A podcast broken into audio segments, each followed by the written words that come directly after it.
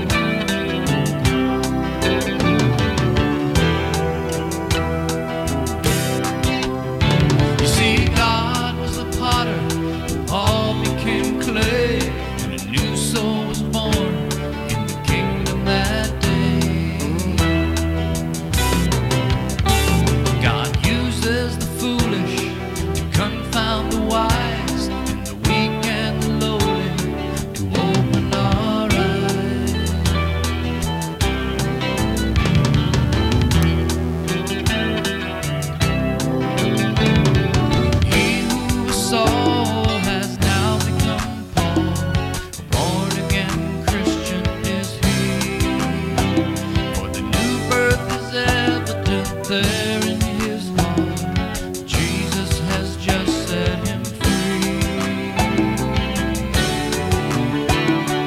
He who was